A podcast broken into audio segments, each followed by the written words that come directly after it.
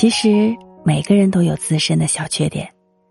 如果在两个人的相处中，作为最亲密的人，都包容不了对方的小缺点，想必那也不是真正对的爱情。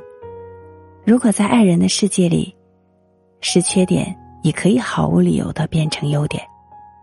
我相信，能包容缺点的人，一定是爱情里那个对的人，否则就不然。我们的小缺点，让我们找到对的人。两个人在一起，合得来就继续，合不来就分开。在一段感情的关系里，本来就不需要拘谨，不需要牵强，要的。就是一种舒服的感觉。